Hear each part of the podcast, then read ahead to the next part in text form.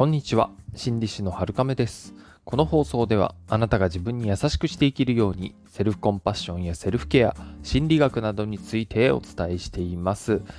今日は私春亀が、えー、身の回りのことについてメッセージを発します。っていうことで今日はですね不機嫌な人からは距離を取った方がいいんだよっていうお話になります。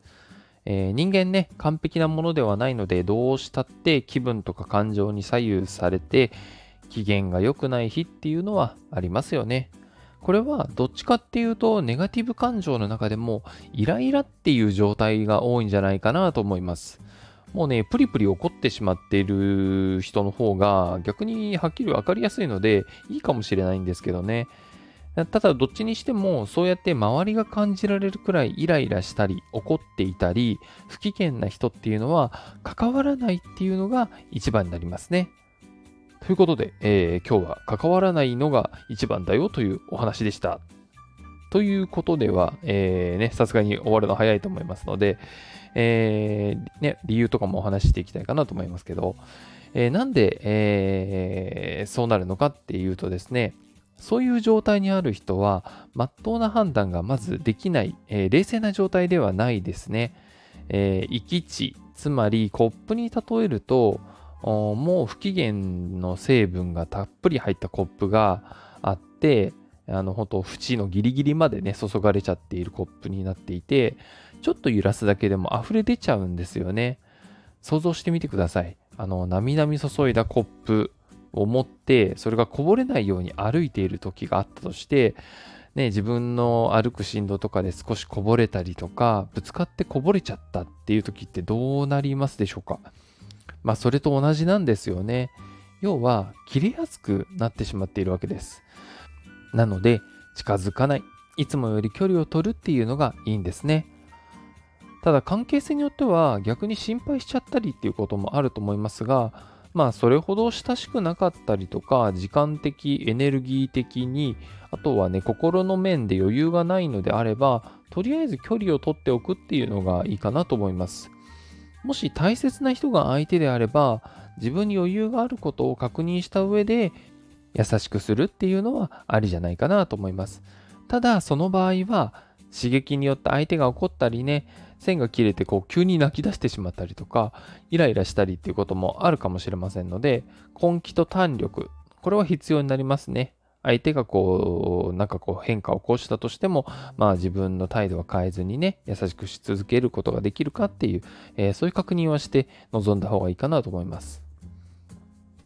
まあまさにねそれこそ本当にうーんそれでもそばにいるよっていうことでセルフコンパッション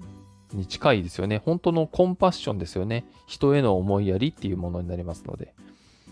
それで人に、え、思いやりを持とうとか親切にしようっていうふうに言いますけれどもこれはね誰彼構わずやるっていう必要はないんですね。人との距離っていうのは、えー、しっかり持っておきましょう。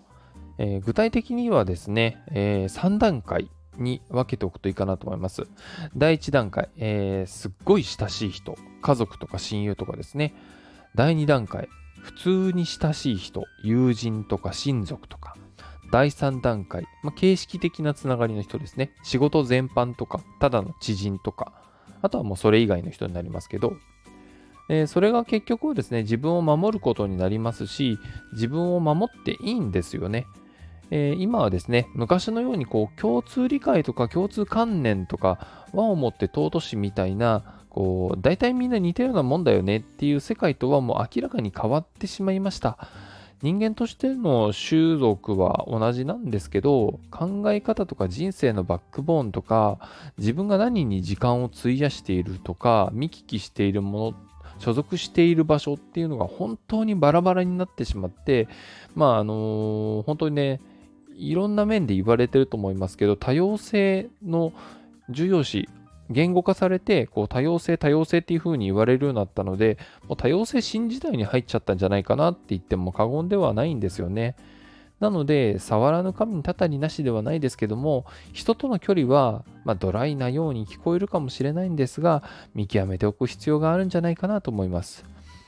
で、その結果として、まあね、えー不機嫌な人からは物理的に離れておくっていうのが一番、えーの方法になるんじゃないかなってことなんですね。自分のイライラとかを外に撒き散らしたりとか、それが癖になっている人、あるいはね、もうそれでいいんだって思っている人、八つ当たりですよね。そういうことをする人っていうのは必ずいますからね。えー別に特定のネタからこういう話をしてるわけではないんですけれども、まあ自分で自分の身を守るためには、こういう考え方も知っておいていいかなと思います。それでは、今日もあなたが自分に優しくありますように、心理師のはるかめでした。